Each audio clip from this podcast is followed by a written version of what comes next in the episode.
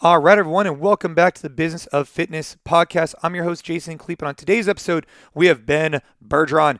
Now, if you've been around the CrossFit space, you've definitely heard this name. He is the coach for a number of different CrossFit Games athletes. He's the founder of CompTrain that does a variety of different things, including online programming, and he's the founder of CrossFit New England and a partner in CrossFit Tilt. He really has his hands in a variety of different things, and today we dive into his business we share insight. You know, it's really important that on this uh, podcast, we always just share, hey, this is what we have going on, and this is what he had going on. And one of the things I found was really important is he um, proactively shut down his gym. I asked him, you know, what were his thoughts on that? Uh, and I think it's important to kind of reflect on how we initially reacted to COVID.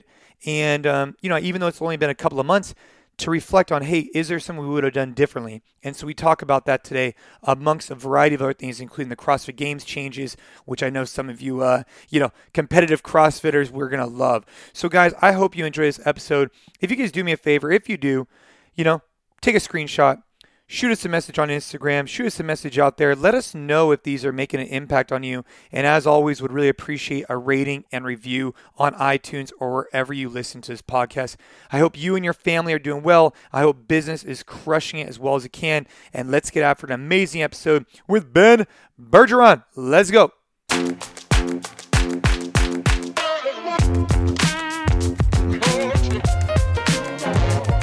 All right, Ben. So, um, you know, you and I were talking a minute ago about um, your focus, which, you know, there's the team events in CrossFit, there's masters events, there's different age groups, I should say. That's the better way yep. of describing it. And then you have individual or open bracket. And, um, you know, you and I both have experience in many different realms. Um, and I want to dive into business, of course.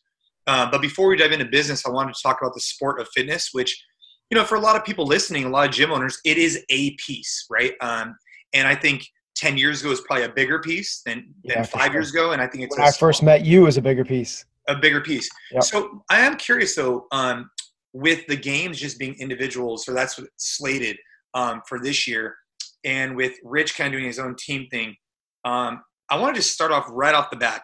Where do you see the CrossFit Games? What do you think it's going to be like this year? And then hmm. what do you think is going to happen for future? Do you think we're even going to go back to Madison, or or what do you think is going to happen? I'm really curious. Yeah, well, to answer those questions really specifically, yes, I think we will go back to Madison. Um, I would prefer we didn't. Um, I am not a fan. I love the town. Um, do not like the venue. I feel like the the games took a um, a really conservative turn when we went to Madison.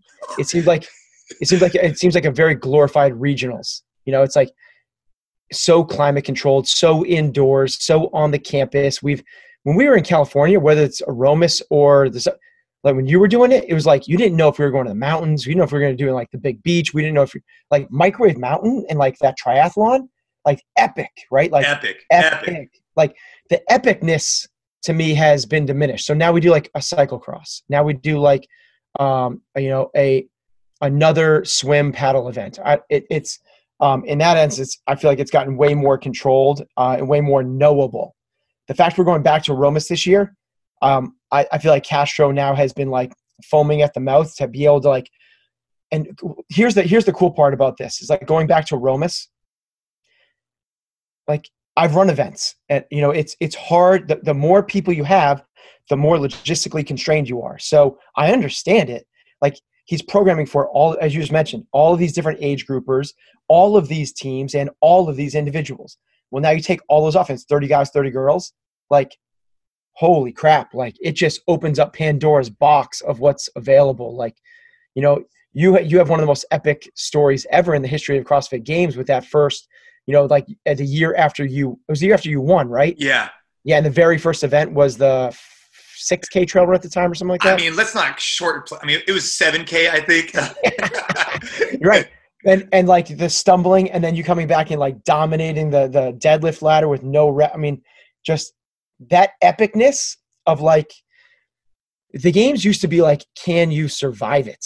You know, which you can, you could like, I'm sure if there's a players union and like uh, someday that they'll put constraints around that and like make sure that the players have safety, but from a from a, a fan and from a coaching perspective, God, I love the the craziness aspect of it. I feel like we're going to get a lot more of that because logistics aren't constraining anymore. It's super cool. Yeah, with the reduction in, you know, my my take on it was, and this is just my opinion, would have been, don't call it the CrossFit Games. This is just my take. Mm-hmm. Don't call it the CrossFit Games and crowning the fittest on earth because, for because you're you're pigeonholing yourself for haters to hate. Meaning, all you could have said is, "Hey guys, the CrossFit Games are being put on hold this year, just like the Olympics." But we're going to host an invitational for these top 20, top 30 athletes. And I think you could have alleviated a lot of the, you know, kind of you know, uh, look, do I think the top 20 or 30 in the open would have won anyway, statistically? Yeah, probably. But is there some guy that comes out of a national championship out of Africa that might be able to win? You never know. So I, yeah. I, I kind of see both sides of it. But in regardless, I agree with you. Yeah, you could have a lot. This is gonna be pretty epic. If the if the goal is to to cast a wide enough net to get the big fish through, I think that the top. I think the podium came through the open right? I think the podium is still there. Um, you could really have a great argument for seven through 21, and the order would probably get all mixed matched if you were allowed to bring in the other sanctional winners. Um, you know, it's kind of funny the way it did pan out, but all the big names did get in. I don't think there's a yeah. I don't think there's a big name that didn't. It was kind of crazy because maybe, maybe validity, you know, it brings validity to the process that they're using. But the other thing with that, if like if they don't call it the CrossFit Games, they don't crown fitness on earth for this one. Well, then there goes the legitimacy of like them calling it that in the beginning years too, because in the beginning years it was only a small handful of athletes as well. There was no qualifying process. There was no huge wide net. It was literally just kind of like yeah, um, come the to fittest, the ranch. It was the yeah. fittest people that could make it to the ranch and knew about this thing. Yeah, I mean that's that's a that's a fair argument too, right? I mean, like, look, what's crazy about that one too? Sorry, to, is yeah. like it that worked too because like you can you won it that year and you continued to dominate in the sport. So it's not like there was like this, you know, maybe the you know, I just I I I I give you a lot of credit because you won super early and you for lack of a term like stuck around the podium. you know, it's uh, like thanks. so that's a lot of like validity to like what they were doing you know? I know like uh, some of the earlier ones you know like jolie gentry and stuff like that like um were, were uh-huh. like one and duns but um yeah.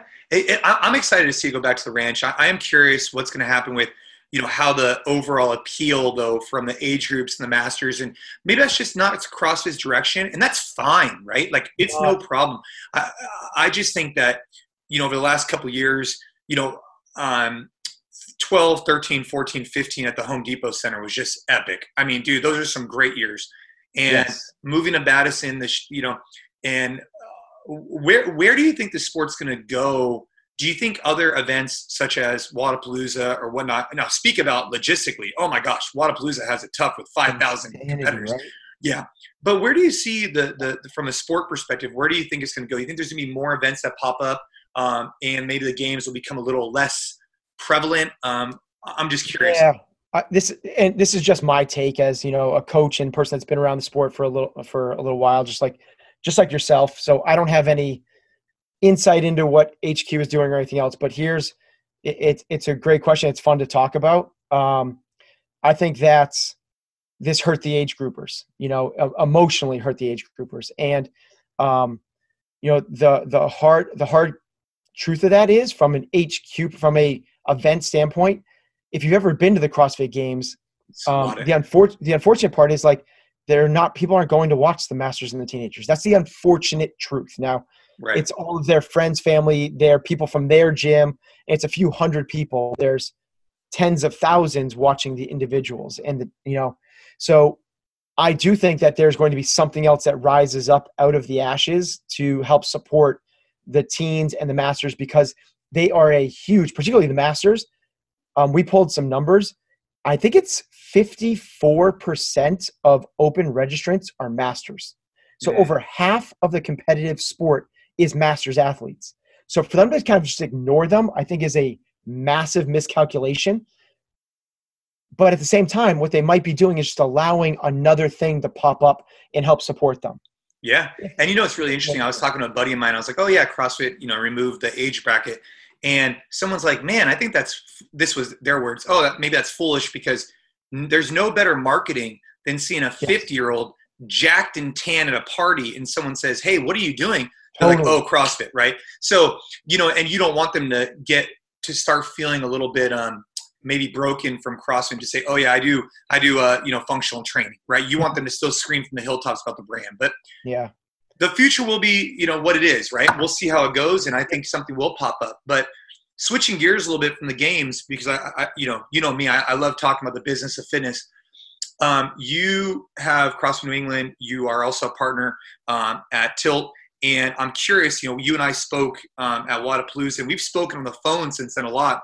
Yep. But I, am curious from like a, a, where are you guys at in your business in this journey? Because you were the one of the, you know, early on before you were mandated to close, you chose yeah. to close. Um, I guess I'll start there. Do you think that was still a good idea looking back on it now? Yeah, absolutely. So um, I believe that we were, I don't know this, but I believe we were the first CrossFit gym in the United States to close. Um, and the way I look at this is I kind of run my, my business off of principles. And um, the idea is that what we are trying to do at a really high level is get people fit, keep people healthy. You know, and we we we create uh, um, guideposts and a mission statement, things that we're really driving driving towards, and they're they're just they're so far from just um, words to put on a poster or to write down into a uh, a, a training manual. Mm-hmm. You know, what we're trying to do is build a family of humble, hungry, happy people who kick ass in their 90s.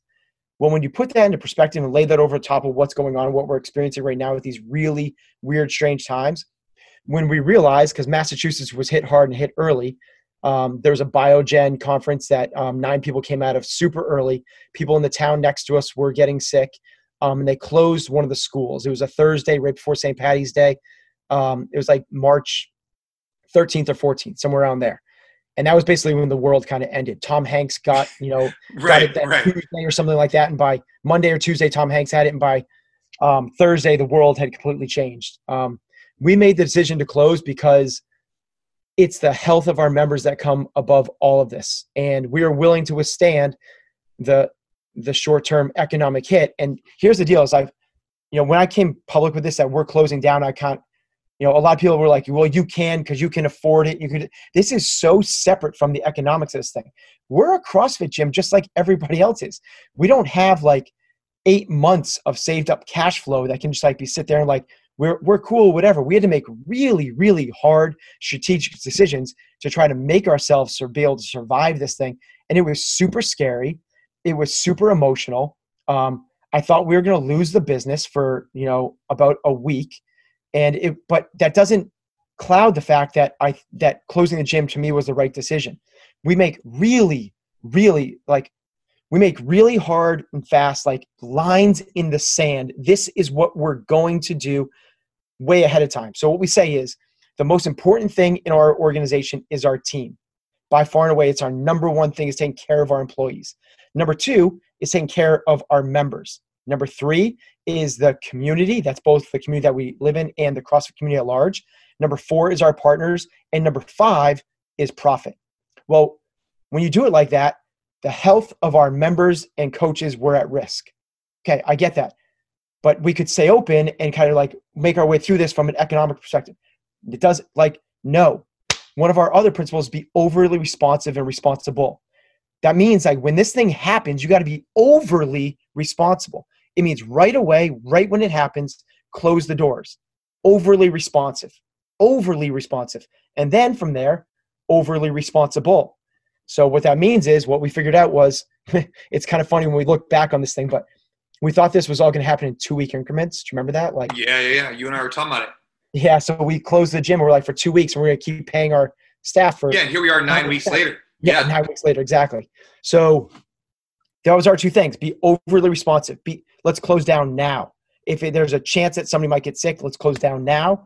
And then from there, let's be overly responsible and let's continue to pay our coaches. We stopped everyone's membership that day. Like no one yeah. paid right then. So, um, you know, when this thing went for longer than two weeks, we knew we'd be able to make it through the two weeks financially doing that. When it looked, when we came really quickly, the world changed and we knew it's going to be a lot longer than two weeks. That's where it got really stressful because we wanted to continue to do the right thing but we also didn't want to lose the business. We had to make some pivots along the way. Yeah, and I think you talk about doing the right thing. I think that's really uh, an interesting term to use, right? Because are you doing the wrong thing? Like, what is the right thing is, is something I've struggled with, right? And just because you might deliver um, challenging news doesn't necessarily make you a bad person. You're looking out for the future of your business. And so, for us, when you and I were talking, it's like you closed. Uh, I'll start here, and then I'm going to come back on the money thing. But let's just start yeah. here. You closed preemptively because you felt uh, for your safety of your members and your staff. Okay, understood. Got that. Now, so if you, my my question, I'm sure other gym owners are probably thinking the same thing. If you placed your personal opinion right of safety because it is your personal opinion like yep. i don't feel like there's safety i'm going to shut down i i don't disagree with you right but now when the government says you could reopen let's just say it's next week right yep how do you place your personal perspective to reopen if you or are you going to use the state guidelines now i'm, I'm curious how that works Because if you yeah. if you didn't use the state guidelines to close are you going to use them to reopen we're not going to use them to reopen okay yeah that the government doesn't um you know, it's similar to this. If I didn't feel like this was a, a real thing, um, I'd be doing a lot to try to keep my business open during this. But I do think it's a real thing. I know six people that have died from the coronavirus. So I know my neighbor works in a COVID unit. Like we're seeing this firsthand. Like people, we've had, I think it's 6,000 people in Massachusetts have died from this thing. Um, this is not like a small thing to me. Now, um, I understand that other people have not been affected by it. They don't know anyone. It's not real. It's like it's media. It's politics. I get that. I totally get it. Um, if I was to reopen and one of my members was got sick, um, that's that's a hard thing for me to kind of swallow. So it's not a matter for me of what the government says. Of course, we're using government as a um, a guidepost. We we closed before the government said we use schools as basically way more. I think schools are doing a much better job of this than the government are. Um, so, because government. Yeah, sorry. Uh, so so if you you said you're not going to use the government, you'll you'll use it as a guide, of course, right? I get that. Yep, yep. But okay, let's just say um, two weeks from now, COVID cases seem to be under control. Like then do you feel like and i think this is a really important question to ask you i'm not trying to like put you on the spot but i kind of am because because you know we chose to go off state and federal guidelines and we are not opening our gyms for a variety of reasons but mainly because we're not allowed to legally right yeah and when we are allowed to legally then we might push it out a little bit just make sure we clearly communicate blah blah blah blah yes. blah but let's just say you could open up tomorrow how long do you think after that you'd feel comfortable with opening regardless of the be, business side. Yeah. Yeah. So it'd be it'd be off of the things things you just said. It'd be off like the number of cases in Massachusetts, the the flattening of the curve, and all of the rest. Um, it's the same reason I closed before they did. Is because you, you're exactly right. You said that the the word you used there was right. It was feel. Now people are like, well, what the hell? Like, how can you? F-? People discredit the feel. Like your gut feeling should drive the majority of decisions you make as a business owner there is the limbic brain there's the uh, there is the um, the amygdala there's a prefrontal cortex you can't just go off of one piece of information which is the completely logical decision like when you get a bad feeling like someone comes wants to be hired by you they meet all the requirements they have like their their resume is through the roof their their references are to the nines they have they are the most accomplished coach you could ever possibly hire but you have this gut feeling that they're just not right. Right. It's probably not the best. No, it's probably not You're the right go fit. Your feeling, your gut. So it's the same thing. The government says this is what it is. This is where you are. This is what you can do. Before they said you could be open, and we said no because it doesn't feel right. Now I get that that's touchy feely. It's soft. It's gray. It doesn't make sense. That's the way I. No, I, I, appreciate it, man. Like yeah. you're saying it like it is, and, and you That's, and I have a little bit different perspectives there, and I'm okay yeah. with that, right? Um, in this particular case, right, we are. Um, well, let me ask you this question: Do you see yourself opening uh, July 1st? I don't know. Probably not. I think that the way it's scheduled right now is in our we're last. So in Massachusetts, they do four phases and gyms are last. Yeah, same in California. There's three so, phases, and we're last too. So the the third phase, though, the weird one is athletic fields. So if we do parking lot workouts, are we an athletic field? So we will. I mean, people are dying to get back to the gym. Like I get Right. it. Like people want to get back. I want to get back to the gym. I miss people so much. Um, so we will we'll phase in like I think most people are doing is like with parking lot workouts outside. We have a huge parking lot. We have street parking. Um, it's already lined off six feet apart. We can figure out the the running loop. So the respiratory thing that people are talking about with the the, the vapor trail, whatever it is. Yeah. Uh, we'll take the, as many precautions as we can, and we will phase it in. We're not July first. We will not be in the gym. Um, we will. I hopefully we're doing parking lot workouts by then. Okay. And so when it comes to financials, um, you know, you shut down, you paid all your people for two weeks, and Yeah. you know, you're fortunate to do that. We did something ish.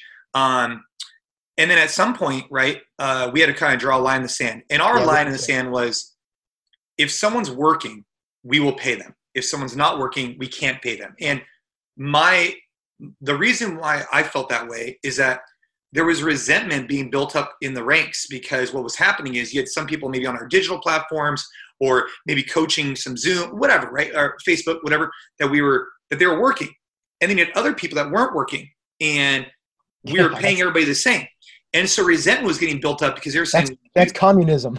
yeah, like what's going on, right? And so that was one of the reasons why we drew a line in the sand and said, hey, look, if someone's working, we're going to pay them. If someone's not, unfortunate to put them on furlough. We will continue to pay their health benefits, or they could take PTO. There's a variety of things we did. Um, how did that process look like for you? And then, and then moving forward, we put everybody on hold. I know you did too. So we had a line there. Um, then we asked people to opt in if they want. They had to tell us. We didn't. We didn't. We didn't bucket everybody. Keep charging them. We chose that they had to tell us what they wanted. We had two options really, which was you know keep paying your current membership. We're going to refund it to you once we reopen, like basically Yep. credit you, or pay forty bucks a month for just our digital products.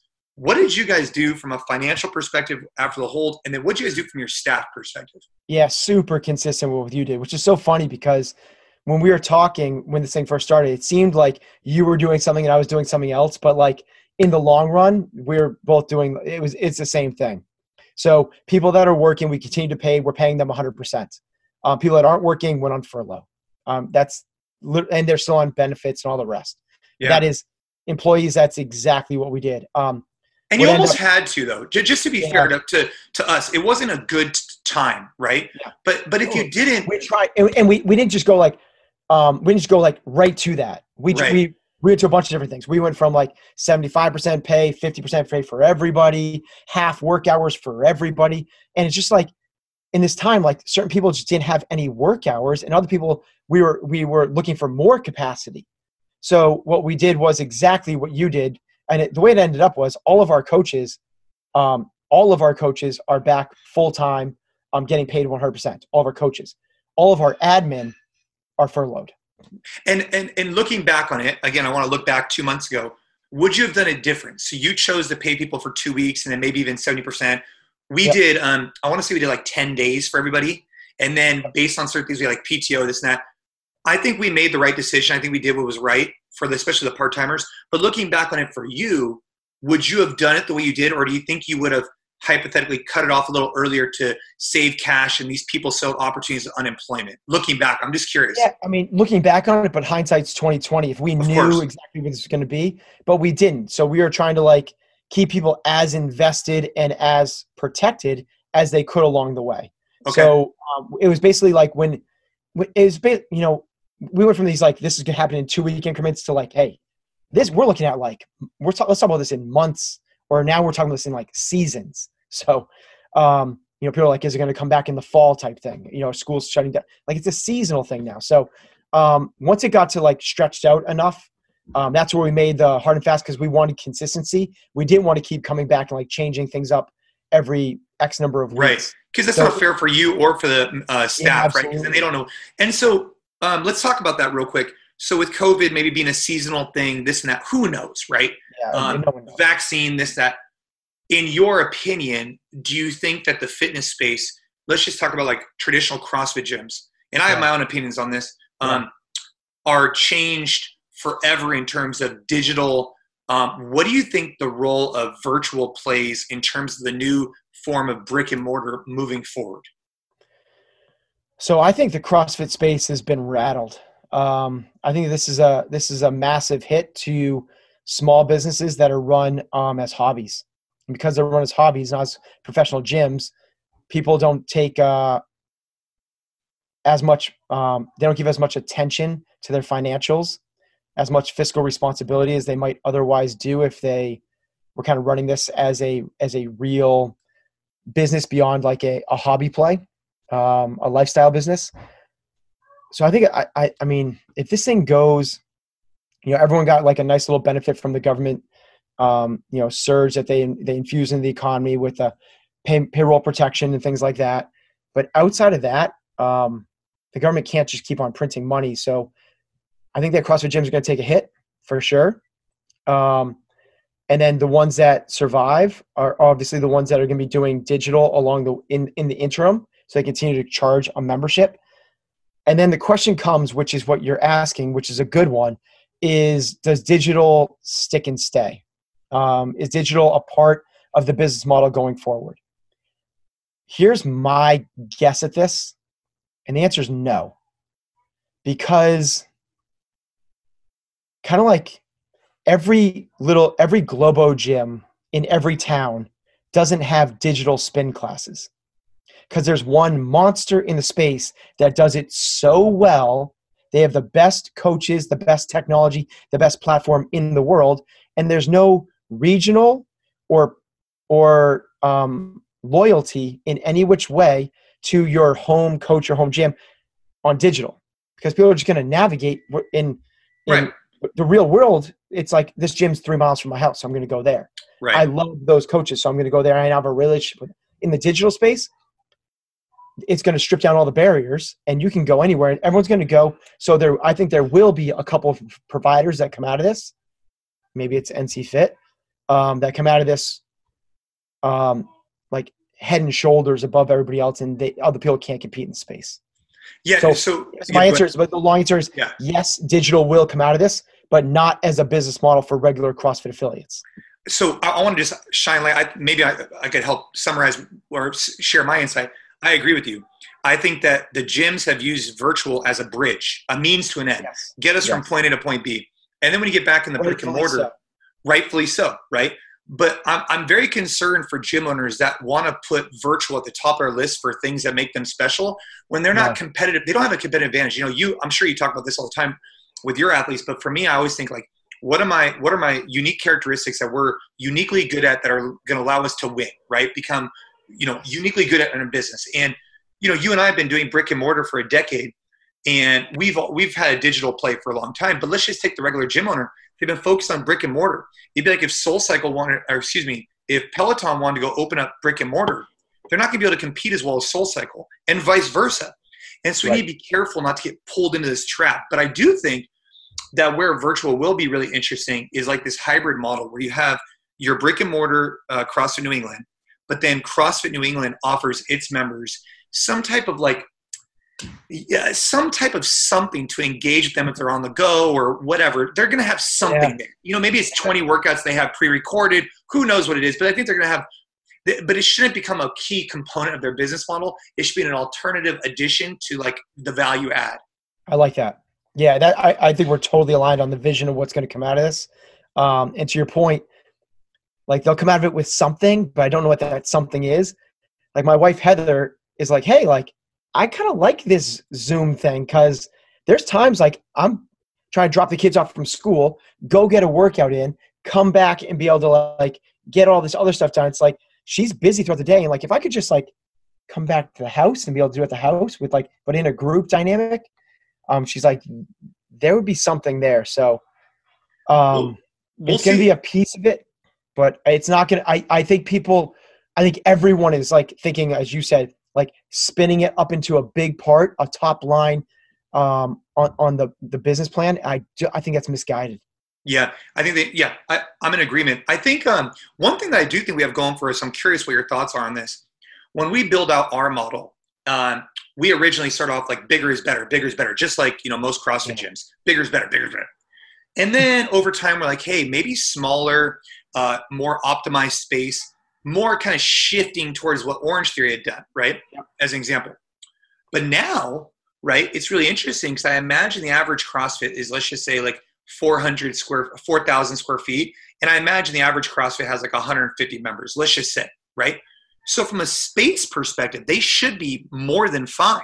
And so I'm curious if CrossFit gyms will actually have a unique advantage because they're more warehouse based and more big, big space, smaller class, compared like an Orange Theory or an F45 or a Soul Cycle that was based on smaller space, more people. So I'm curious your thoughts on that. Do you think actually the more strength and conditioning, bigger box gyms might actually be able to come out of this and thrive because the Orange Theories won't be able to accommodate and maybe hit the revenue potential they needed to?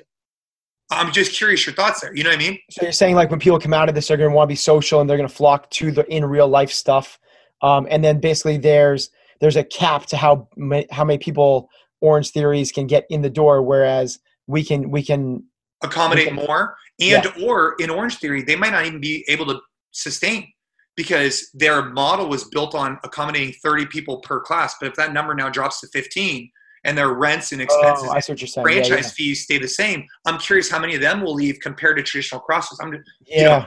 Because you know, how many CrossFit gyms you know that are like at peak capacity every class all the time? Very few. And so I'm curious if that actually That's plays right. in our favor moving forward. Yeah. Yeah, potentially. I, I, I don't know the business model of Orange. I've actually never even been to an Orange Theory. Um, I've been to a Barry's boot camp. Yeah. Um, and very very similar in terms of the business model, I believe. Yeah. Uh, yeah, but it's interesting. I, I um, those are a lot in a lot more prominent locations. They're more in like retail fronts. It's like they might be running more. To your point, if during this time, if they lose X number of percentage of their membership, and by the way, I don't think that they have the loyalty that CrossFit gyms do. So I don't think people are paying while they're not going to a Barry's boot camp or an Orange Theory or something like that. I that's no, just not. yes because it's transactional it's like you go in, you come out, you like you say hi to the coach, you have your coach that you like, but no one's building really strong relationships. We have people that have not taken this. I mean, every CrossFit gym has this going on right now, where people are not doing the Zoom classes; they're just continuing their membership out of support for what we stand for, for what we've done over. I mean, that's just so cool, and that's honestly that's the reason that we're able to stay alive more than anything else is because of those members, and I think that that's the massive difference between what we do and what they do is we've created this this community this yeah the allegiance and and, and yeah. i'm curious so speaking of word the word I'm, I'm curious in the next you know i don't know six months um do you think the brand value Do you think crossfit the term will um i'm curious where you see where you see where do you see crossfit affiliates going do you think there's to be de-affiliation? Do you think they're not going to see the value in three thousand dollars because they're struggling? What percent of CrossFit gyms do you think might go out of business? Twenty percent. I'm just curious on that on that front. Yeah, you know, when this first happened, I thought that um, a, a big percentage of gyms might go go away. Um, but to the point of um, the support that they're getting from their communities, I don't think we're going to see as much of uh, um, a shrinkage as we might have seen otherwise. Um, yeah. You know, if it was true, true economics and people were not paying while they weren't there, I think it would have been big. I think it would have been a massive change for the CrossFit community because we're small businesses. The average small business only has 27 days of free cash flow to pay for expenses. That means that if revenue stop coming coming in and expenses stay, they're out of business in a month. So, um, I get it. You can furlough employees and that can extend. You can look for rent relief and that can extend it. But we're bumping up against three months right now as we speak. That's we're getting pretty thin. So had members not stepped up the way that they have in our space, I think we would have seen, you know, potentially a quarter to a third of the gyms go away. Yeah. Um, and I, from the little bit of research that we've done, it seems like the majority of those are going to be first and second year affiliates. Um, they haven't built up the user base and they haven't built up the the um, the loyalty from their members. Um, and those are the ones I think are going to get hit the hardest. Um, the ones that um, have existed in that kind of like three to six year range um, seem to be okay, and then the ten year plus affiliates, um, from what we've seen, just uh, I think are going to weather the storm, even if the storm goes a, quite a bit longer than we expected. Now, did you were you able to get? Did you negotiate with your landlord for rent? And do you think you do you think CrossFit gyms will need to Do you think CrossFit gyms to um, remain sustainable will need to have a reduction or adjustment in rent because their revenue potential might be decreased because they can't accommodate as many people in the gym. So, so have you talked to yeah. your landlord and do you believe yeah. Yeah, I got this from you. You you one of our conversations you were like, "Have you asked for rent relief?" And I was like, "What the hell is rent relief?" And you walked me through it. like so yes, so what we've done is I think we got um it's either 2 or 3 months um where we don't have to pay rent. But then what's going to happen is um, when we go back, that's going to be added in on top of our regular rent. And it's a fair deal because that's what the bank is doing for their mortgage. So the landlord has a mortgage that they have to pay to the bank. Well, the bank is giving relief to the landlords in that same vein. You don't have to pay a mortgage for three months. After that, your mortgage, we're going to take those three months and just put it in addition over the next 12 months. Um, so it's gonna be a little bit more, but we'll be back in business. Revenue will be coming in. So um, it's another way again of like you, have to survive. The, you have to survive. Yeah, and so just just on that note too, what we're doing is we're waiting until we get word from um, our governor in California in particular um, on when we can reopen. And let's just say in the state of um, you know in Massachusetts, for example, they say uh, uh, I don't know July first once they give that in California, then we're going to go back to our landlords and we are going to go negotiate. This is this is our tactic, and I don't know how it's going to play out. I'm just letting you know. Yeah, I love it. We haven't we haven't paid the last couple months or whatever, right? But then our tactic is, hey, we now have clear communication from Governor Newsom that we could open on this date. We have not been open for this many months, and with these new protocols, so the thing is i can't go negotiate for my new rent until i understand what are my restrictions going to be. Because if the restrictions aren't that dramatic then your negotiating power might decrease. But the restrictions are pretty dramatic let's just right. say it's on don't six people in the class. whatever right? Yeah i'm going to go back to my landlord and be like look bro i don't have revenue. right my revenue potential when i signed this lease was here right? I estimated a million dollars a year. Now it's here. And um, so that's what we're doing. And i'll keep you apprised of what that looks like but once we once once we get word of when we can reopen and what the rules are going to be then we're going to go back and try and say hey for us to be here for the next 5 10 20 years whatever we need to see some adjustments. And i'm hoping they'll be willing to work with us. Yeah i think that the take home message there for any affiliate owners that are listening um, is that you're a, you're a value to your landlord. Oh yeah. Like you are you're an asset you are and this is important you are an asset. Once if you leave they now have a liability. You're an asset in terms of like you have rent coming in um, you are paying like they want you to be there. Um, vacancy cost is a real thing for landlords that it's um, it's really expensive to own a building because they have to continue to pay mortgages and taxes and a, a lot um, other stuff. They they want you there. They want you there. So don't think that you don't have any bargaining power um, I love what Jay's saying. I'm gonna um, I'm gonna do the same thing. Yeah. yeah. Um, awesome. And uh, uh, last note, um, a little bit more financial driven, a little bit more business driven, is you know I know some of these gym owners gotten gotten some trouble with uh, not in trouble. I shouldn't say that. It's a challenging time with the PPP because the PPP payroll protection yeah. plan yep. is you know look we have a team of accountants and finance guys that are helping us because we're at that size of company where it's we have someone to help me if I was owner operated, it'd be a little bit tougher, especially if you did everybody as 1099, which we've been telling people not to do for a long time. But if you 1099 all your employees, your payroll protection might have shifted. You might not have gotten much, if anything at all. Yeah. And so with the PPP, we are looking at it as a loan that needs to be proven to be forgiven. What has your experience been with the PPP, and what advice do you have for any gym owner in particular on that? Uh, my experience has been a lot of um, ambiguity, a lot of uncertainty, a lot of um, change along the way. Um, so we applied for it really early. Um, we applied for it along with a couple other things, and um, they were so fast to come out with it that um, the laws hadn't even and the regulations hadn't been written yet. Right. We were already applying. We're it's kind of like it's kind of like CrossFit, right? Like we started like competing in CrossFit before the, the rule book came out. Right. You know? right. So we don't even know what the rules are. Yeah. Um, like, hey, so can you do that? Ah.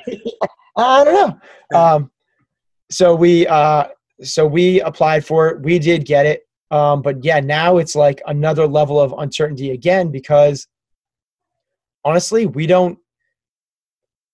You know, we honestly don't know. It's worth. It's got to be the same thing. Like this, there's a very good chance that this is not going to be forgiven. It's going to turn into a loan. Um, that's a real threat that we have to um, be prepared for.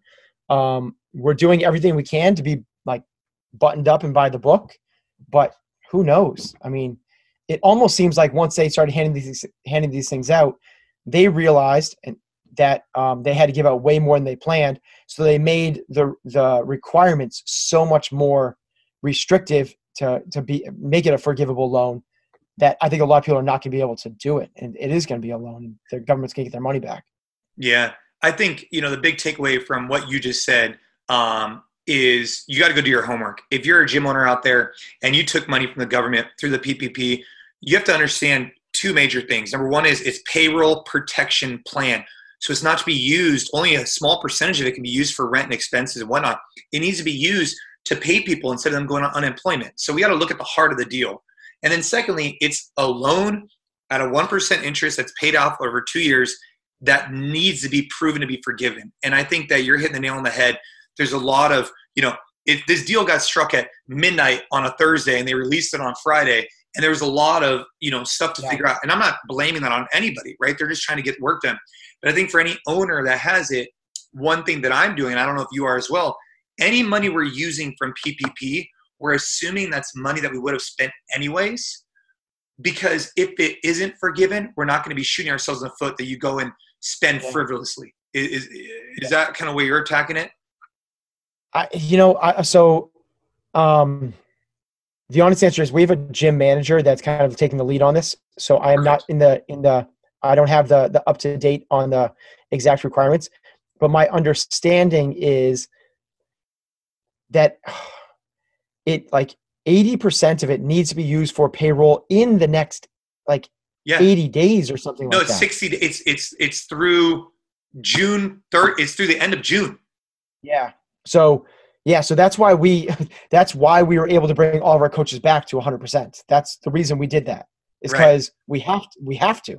yeah, it's it's it's very interesting in times. Way. we have to in a good way. It's like yeah, you know, the, the the the you know what the government's doing there, I believe, is a really good. They're putting they're protecting a lot of the um, employees yeah. instead of what they did in like 2008 and 2009, where they just like gave h- hundreds of millions of dollars to CEOs of corporate banks. Like that yeah. does nothing to help out the economy at all. These guys got severance packages when they should have been going to jail. You know, it's like as opposed to this, it's like it's going right back to the workers, which is really really cool. Yeah, and so I think there's a lot more to unpack. Um, I think you and I should keep discussing. I'm I'm I'm excited to hear what will come out of this. You know, I think as an entrepreneur, maybe you could speak to this. Um, you know, you you talk about inflection points and and and th- this is an inflection point for everybody meaning like it's a moment it's a make or break and to your point if you're a hobbyist if you're in the wrong business maybe it's guiding you towards where you should be going and maybe that wasn't to be a gym owner maybe it is right but if you're an entrepreneur i can't help but be fired up and excited right now. And you know is that kind of how you're feeling too like through the chaos there's opportunity? So yeah i love that jay. Um so i was kind of saying like when this thing first happened, um, it brought me right back to like the first six months to a year of being an entrepreneur, where you are like fighting for your survival, and it is like an adrenaline rush of everything. There was like a two week period where I didn't leave. Like I, I was like just I didn't leave my computer because like I was so I my I like beautiful mind the the whiteboard and like put up all this stuff and like it was constant. Um, and I loved it. I loved, I loved it. your back was up against the wall, man, and you yeah. got to overcome the adversity. Yeah, I get it. So I was scared at the beginning, and I like um, got to the point where I didn't cry. Not that there's anything wrong, but I got close. I was emotional. I thought I was going to lose the business. yeah. And then, and then it was the point where like it was all of a sudden it was like it was like it flipped. You know, like it does. Like like like maybe like if you if you don't make the games one year and you're like you're like you're pissed off, you're sad, and then you're like, and then the the switch flips and you're like damn it let's go like let's do this like and that's kind of what it was. It was like scary like oh my gosh this woe is me and all of a sudden it flips. It's like let's go. I have you know 30 employees. We have you know 300 and you know 80 um, members at cfne and all across all the other gyms. Like we they we it's not just about me anymore. Like it's like we got, i gotta bust it. And man i loved being back up against the wall again. I Yeah. loved it Yeah. also because like you me we've been around a little bit we've kind of diversified like there's a lot of different things that like you know you have your family that i know you care so much about you know amrap mentality and you know you have you have your all these other things that you're looking to do um you know from the podcast and all the other things. And all of a sudden now it's like narrow focus. It's like get the business like make the business survive. So i thrive having multiple things going on at once that's the way my brain works. I love coaching elite athletes. I love coaching at my affiliate. I love running my affiliate. I love running multiple affiliates. I love being as good at that as i freaking can be. I like writing books. I like having podcasts. I like having comp train. I like doing all these different things. But for a month it was singular focus. Yeah. and that And there's something to be said singular about it. I lo- Yeah. man, like for a short time, I loved. Yeah, I loved it a lot. Yeah, it's funny. uh, You know, I watched the team step up. I watched. It, it, it was really, and, and I was talking about this the other day, and I'm sure uh, I mean, you and I probably lie on this really well. I think overcoming adversity is really important in life, and you could overcome it in so many different ways and through workouts and whatnot. But if you're an entrepreneur, business owner, and you get through COVID, right, and you thrive out of it, imagine the confidence that you've built knowing that you went up with your back against the wall, your business was in this dire straits, and you and your team navigated it accordingly. That's gonna be something that, especially for a younger entrepreneur, we're probably not gonna have to overcome again, you know, hypothetically, right? And I just think it does a lot of powerful things for the business owner because that's something you could always fall back on in a tough time. You know, I'm sure you you you've probably seen that with athletes, of of course, but it plays the same thing with business. I've told I've told my team um, we're going to be telling stories about this time forever. Yeah, Like this is it, guys. This is we're in it. This is where everything that we do gets put to the test. And if we come out of this thing, you know, with the right mentality, with the right approach, and having feel like we did the right thing, um, we're going to be telling stories about how this developed us more than anything else ever would. This is let's have some hindsight in the present moment. Like this is a really powerful time. Um, let's lean into that adversity. Yeah, that's cool. I love it. Well, Ben, um, I really appreciate your time. We've dove into a number of different things, but I think um, you know, your perspective is always really appreciated. I want to get back on once the gyms, once we get back open. I'm curious what that looks like. You know, right now we're kind of, I don't want to call it a holding pattern. That's not fair. But Hmm. you know, I think it's important to always talk about what we're doing, right? Not hypotheticals. And so we're both kind of waiting for more information. Yeah. Um, that's why I wanted to talk to you about what you did and if you had learned anything from it, because God forbid this happens again. What, what did we learn from that first time around? And so, um, you know, if, if, if people want to see more of Ben Bergeron, um, obviously, you know, you have your book, you have your podcast, um, Comp Train, the gyms. I mean, you said it, but where should people go? Yeah, I mean, comptrain.co is kind of the the thing that people are kind of latching onto. Um, and then personally, it's uh, Ben Bergeron in- Instagram. Beautiful. Well, brother, we really appreciate your time. I uh, before we started recording, I saw the kids jumping out there on the trampoline, so we'll make sure you get back to it. And uh, I look forward to catching up again soon. Uh, thanks so much, Jay. All right, thanks.